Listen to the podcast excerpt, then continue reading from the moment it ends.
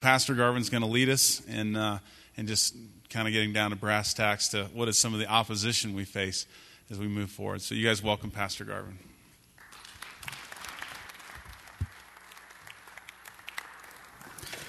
Well, good evening, guys. How are you? Don't shout me down the whole time, okay? So, I, a few amens are okay. Uh, it is good to be here with you. I love to be around men. Uh, I think I've met more military men here than I ever have in my life. And I met uh, Colonel Ted Severin. He's not here tonight, so I can kind of rag on him a little bit. But uh, he told me, you know, if you've been around Colonel Ted, it's just everything is, is just, you know, right there. It's, he is. He's a man's man. He said, when you speak, Garvin, he said, I want you to begin, be brief, and be gone. So, guys, I'll try to do that tonight. I really will. Be brief. I never forgot that. So that, that was good. Well, guys, if you have your Bibles tonight, if you would turn to uh, 2 Corinthians chapter 10, and we're going to kind of jump off into there. But I want to talk to you about something. This, this is every man's battle. Every man will battle for what's his thought life. And, and I want to talk to you about that tonight in a way that it became very real to me. And I'll give you a little bit of my background, and then I think it'll we'll launch in, into this and give you some. I want to give you some tools tonight, man, because Everybody in this room, if you're a believer, you're going to have this battle. You are. And so we, we need tools to realize about our enemy and realize that we have all authority to deal with that. Uh, I was raised in a Christian home, a, a very moral home, a very denominational home. And uh, we, uh, I heard a lot of the don'ts. That's, that's what I did growing up. I'm thankful for my roots. I'm thankful for my dad. I'm thankful for my mom. But I, I didn't ever hear a, a lot about the power of God, about the Holy Spirit about what, what you get to do. I, my, mainly heard of what you can't do. And so my spiritual discernment was not very good at all.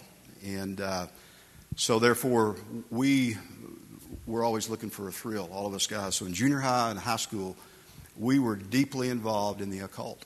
We weren't looking for the devil. That's, we were not looking for that. We were looking for a thrill.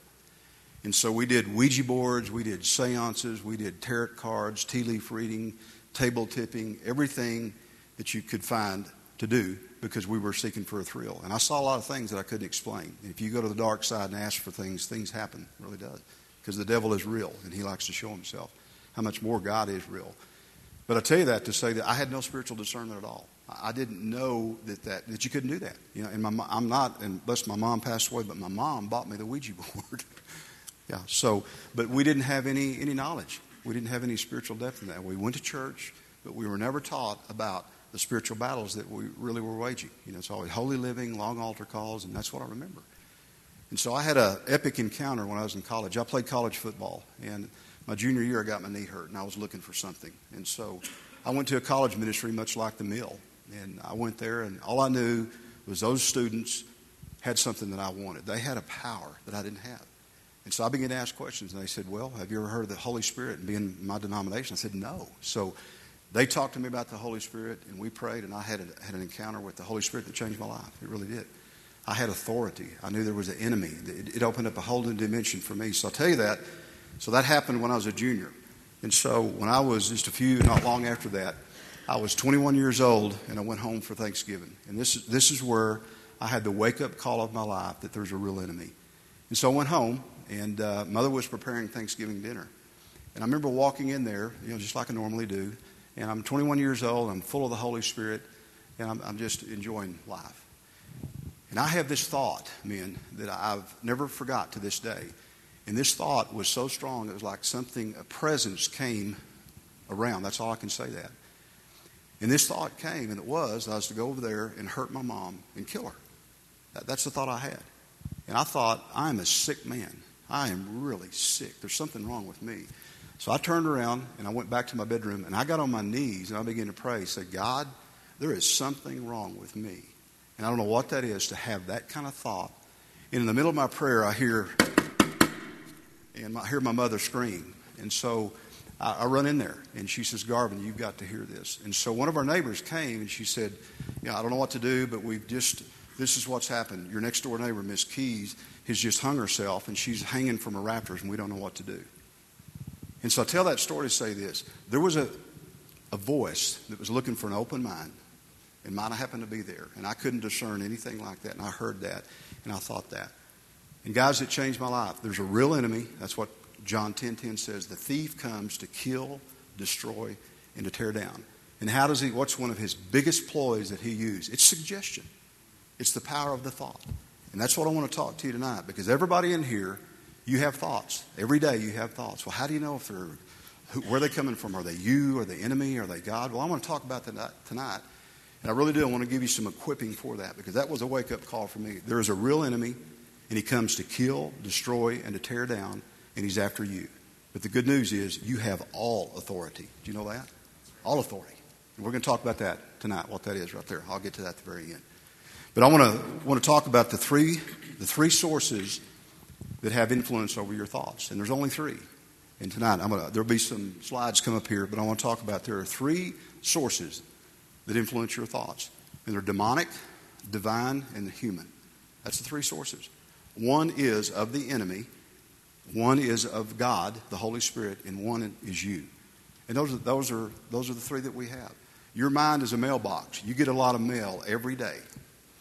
And you have to learn to open it. You have to learn which ones to open up and which ones to shy away from and say, I know where that is from. So I want to talk to you about that tonight. Let's talk about the first one. And the first one is that which comes from the enemy. And again, his biggest power is suggestion. He did it with Jesus, and I'll talk about that in just a minute. The enemy comes. You know, when Jesus was led out into the wilderness for 40 days, Satan came and tempted him. It's in, interesting. It said he was full of the Holy Spirit. Jesus Christ himself was full of the Holy Spirit, led out by the Spirit to go into the wilderness, and he did for 40 days. And so here comes the enemy. And what did he do? He says, Is it really written? And he begins to make suggestions to Jesus like this Are you hungry? Well, why don't you turn that into rock, that rock into bread? And he turns around, walks off. Scripture doesn't say how long was he there, 24 7 or what, but he came and he tempted him. And he made suggestions, and he turned and walked off. And he just put that thought up there. If you're hungry, won't you eat that? And he turned and walked off. Then he said, You know, if you'll just bow down to me, I'll give you all this. He turns around and walks off. Just puts that suggestion up there. And Jesus has to battle just like we do, men. He had to take that thought captive and do something with it. And so the enemy comes through thoughts. And here's some of his uh, MO of what he does. Is it, let me first say this, man. This is 1 Corinthians 2.11. I want to make this clear. God did not give the enemy the ability to read your mind. Okay? He does not have that ability. If you want to read that, it says, No one knows the thoughts of men except that man in the Spirit of God if you want to read that. And so, therefore, I want to put everybody at ease. The enemy cannot read your mind, but he knows your MO. He's been fooling men for six, 7,000 years. And he knows when you get in a situation and your tendencies, that's when he comes in. He's an opportunist. It says this the devil prowls around looking for an opportune time, whom he can devour. So he knows when we're vulnerable, when you're down, you know, when you're weak. It's like Miss Keys, my neighbor. When you're vulnerable, that's when he likes to come in with his imps. And he's not omnipresent omniscient. He can't, he can't be one place, he's only one place at one time. But there's imps, his demonic forces that go around too that influence the way we thought, think. So I want to tell you that. He cannot read your mind. So what how does what's his MO? How does he use? He uses these. He uses discouragement. He uses negativity. He uses accusation. He accuses you. He uses anger. He loves to isolate people. He loves to depress.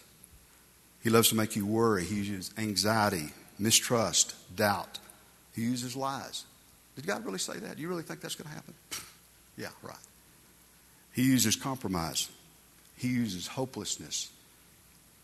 He uses suicide. You know, there's no way out, so end your life. I mean, that is not the voice of God. That's the voice of our enemy. He uses abandonment. He uses retaliation. So he comes to kill, destroy, and to tear down. Man, that's his nature. And if you're hearing a voice, and we do hear voices, three voices those of God, those of the enemy, and those of your own thoughts. And how do you know? That's the way you know the enemy. We'll talk about scriptures in just a minute. The second one, the second voice that you hear that comes to your mailbox is the divine, the Holy Spirit. And that's always just almost too good to be true. It, it really is. We don't know that voice very well. Because why? Because he's holy. John 10 10 says this He comes to give life and give it abundantly. You know, many times when I get down, it's like this. I feel like I just need a good old rear kicking for what I did. And the Holy Spirit will never come around so that's right. He never talks to you that way, man. So if you're listening to that voice, that is not the Holy Spirit. Here's how the Holy Spirit talks He talks with grace filled with truth, He talks with love, joy, peace, patience, kindness, goodness, gentleness, faithfulness, and self control. That's how the Holy Spirit talks to you. And many times we don't recognize that because it's too good to be true. This is a true story. One time I had a long day, and this is many, many years ago. And I, I like Rambo and I like guy movies. I do. So I, I needed a good Rambo butt kick movie. I did. So I had one. And uh, I was going to go downstairs and watch it. I remember I was going down the stairs and I heard that voice, hey, I need to talk to you. I thought, great. Yeah, really good. Because I thought, yeah, I need a good old uh, chewing out. So I thought, okay. So I put the, the tape down and I turned around. And this is exactly what I said. What? And he said, I miss you. I want to talk to you. I want to tell you some things. And I just broke out crying. You know, I expected the voice, like my own thoughts sometimes, is I need a good chewing out. I need some correction. I need to be all that. And it's like that's not the way the Holy Spirit talks. He'll talk in truth, but he's never negative. He's never accusatory or any of that. So the voice of the Holy Spirit will come with grace filled with truth. Amen. There's a difference between conviction and guilt and condemnation, and I want you to understand that. That conviction is that inner knowing in here that I'm wrong and I want to change. Guilt and conviction is that bony finger coming at you like this and saying, Look at you, look at you. This is the 15th time you've done that. How many more times are you going to mess up? Yeah, that's right. He never uses that. Guys, when the Holy Spirit convicts, it's like, I want to change. I know I was wrong, but it's like He's kind and He's going to forgive me. The best way I can describe it is the Holy Spirit is like a compass in your heart that no matter where you turn, He's always going to point to Jesus. That's what the Holy Spirit does. He's never going to be accusing or anything like that. He'll be truthful and He'll correct you. Those whom the Lord loves, He will correct. But it's never going to be condemning and guilt and shame. Look at you. That's not the voice of the Holy Spirit. And the last is this it's the human. You have thoughts. Guys, I know how I talk. I think the way I talk. I talk the way I think. And many times I know my own thoughts. I do, and you do too. And so it's like, okay, uh, uh, that's me. I know Garvin. Go, I know the way I think very, very well. And so I deal with that. But now let's look at this. We know you're going to receive three transmissions, if you will, guys. You're going to receive three different voices all the time. And how do you know? How do you know which one's which? Well, that kind of describes that. But let me give you some uh, what Scripture says, the weapons and how to discern. You know, guys, and here, here's where the power of that. It starts with a thought. You know, the devil likes to put a thought up there, and then it goes into an action. An action goes into a pattern. A pattern goes into a character, and a character goes into a destiny. And it all starts with a thought. See, he has no power over you except suggestions. You know that? He really doesn't. He has no power. God has limited him in that, and his biggest power is, is suggestion. So let's look at some scriptures here as we go here, guys. 2 Corinthians uh, 10 3 through 5 says this For though we walk in the flesh, we do not war according to the flesh. For the weapons of our warfare, and listen to the, the military language here, men. For, for the weapons of our warfare are not the flesh, but divinely powerful for the destruction of fortresses or a stronghold. We are destroying speculations, which are opinions, and every lofted thing raised up against the knowledge of God. And we're taking every thought captive to the obedience of Christ. So, guys, here's one thing that we, we need to do. Just like your mailbox at home, when you go to the mailbox, it's like this you open it up and you see something in there. You have a choice to read it or to discard it. Well, that's what that scripture's saying. Is every time we have a thought, whether it's wherever it's from, we're to look at that and say, you know, I'm going to look at that and I know where that's from. And if it's negative, if it's accusatory, if it's lust, if it's all those things, like I don't, I don't, I'm not going to think on that. And you have a choice, man. You really do. What you put up here, you can't call, cast a thought out. Did you know that? Sometimes like, come out of there in Jesus' name. You're not going to cast the thought out. You got to replace it. The same way Jesus said is this: It is written. It is written. We go back to the Word. That's why it's important. You put the Word in, the Holy Spirit can call call that out. Well, there's a, key, a couple of key words here I want to point out to you. Stronghold. If you'd put that up there, Mike, what a stronghold is. A stronghold, just like it says here, is a collection of thoughts and beliefs that affect our behavior in such a way that form a barrier from receiving a progressive revelation of God's truth in our life. Amen. It's like this. We build strongholds. How? These are types of strongholds. We'll put this up here is sometimes it's cultural things, build strongholds, political things, geographical, attitudes, patterns of thinking, beliefs, and habit. We build strongholds in our life, and we have to tear them down. How? Well, the next we'll talk about that in a minute. By the transforming of our mind. And I know many men in here, it's like you may have built a stronghold is something you have to pull down, just like it says here. We pull those things down. It's a wrong pattern of thinking that produces a result, a wrong result. And guys, we have to change those. There may be some men in here sitting here tonight. I know this. I was raised in a, a very prejudiced area. I was. And I had some preconceived ideals, some mental strongholds I had to tear down with God's Word because He shows no partiality to anybody. And from where I was from, there was a lot of partiality. And it affected the way that I think. I had a misconception about women you know, the way they should be and all that kind of stuff. I had to tear that stronghold down. And I just sense tonight that there's some men in here that you have some strongholds that you're going to have to tear down. And I'll show you how to do that in just a minute. Another scripture that talks about what we get to do in Isaiah. It says this You will keep him in perfect peace whose mind is stayed on you. You know, again, men, we can choose what we, what we think on. Philippians 4 8 says this, and now, brothers, as I close this letter, let me say one more thing. Fix your eyes on what is true, good, and right. Think about these things that are pure and lovely, and dwell on the fine, good things in others. Think about all you can praise God for and be glad for it. We choose what we think on. I mean, we do. Romans 12 12. Don't copy the behavior and customs of this world, but let God transform you into a new person by changing the way you think. Then you will know what God wants you to do and you will know how good and how pleasing and perfect His will really is. That's powerful. Proverbs 23 7 says this For as a man thinks in his heart, so he is. And last is this, guys, this last scripture. Behold, I give you the authority to trample over scorpions and snakes and over all the power of the enemy. And so, guys, I'm to I want to be brief tonight to stir up some conversation at our tables in this tonight, but I want to encourage everybody in here. You have all authority. Did you know that? It's interesting. Last week, what Pastor Brady said about God has He's built His kingdom. Know, it's established. Now He's given us power to go populate and, and to take ground. He has. And so I want to encourage every man in here tonight that you have authority. And many men don't know how to use it. You just got to engage it. And guys, any battle that you want to engage, guess what? You're going to lose.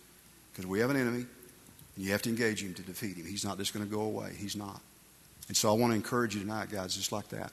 You got to pull the trigger. It's called your authority. And there's so many powerful men in here that are not using the authority. You pray, you speak, and see what God does in that. We have awesome men here. I want to close with, with this with this thought and a story that uh, I came into ministry at 28 years old, and uh, uh, I remember there was a ceremony that a wise man had for a couple of us that were coming on staff in Amarillo, Texas, and he called me in there and, and he stood us up there and began to pray for us. And I remember he made a comment that it, it took me back. He said this, I want you to understand. He said, You'll never be more anointed and more powerful than you are right now. I said, I quit. I'm going home. You know, I, I don't know anything. He said, however, I thought, good, good. He said, you'll learn to walk in your authority. guy in here, uh, there's some men in here, it's like some of you are walking in your authority uh, right now, and many in here, you're not. And I want to encourage you tonight. It's like this start using your authority, man. Start praying, speaking God's word. We're transformed by the re- renewing of our mind. There's a real enemy, and if you don't engage him, he'll win. And there's some in here that are struggling with your thoughts. It's like, I don't know what to do. Just like Scripture says, you take captive that thought and look at it and say, I know where that came from, and I will not dwell on that. I'll put something up here worthwhile. And it'll get you out of any bondage, any, any problem that you're in. That's, that's the way we defeat the enemy. But if you don't engage him, he'll defeat you. Amen? Well, men, I want to encourage you that tonight. Let me pray for you, and then Russell will come back up. Well, Father, we come to you tonight. And Lord, I'm thankful uh, Lord, that you've given us authority to trample over all the, the, the power of the enemy. There's nothing that he can do, Lord, that can defeat us. And God, there's many suggestions that he gives every day. And Lord, I pray that we take those captive tonight, Father. And Lord, that you begin to encourage us and empower us to do what's right, Lord. We choose that tonight. Well, Father, I, stay, I, I stir up the men tonight by way of reminder, Lord, that they are they have authority. Now, God, I pray that they would walk in that, Lord Jesus. Lord, for any man that's, that's struggling tonight, Father, I pray that you give him discernment, Lord. Holy Spirit, for any man that has not invited you to fill their life with power, I pray that they'll do that tonight. Well, Lord, we love you. And I thank you for the men of new life, God. May we go forward, Lord Jesus, and advance your kingdom. We ask these things tonight in Jesus' name. And they all said, Amen. Amen. There's two questions up there that will flash up. They'll help you as you go to your table. So I'll turn it back to Russell now. So thanks, guys.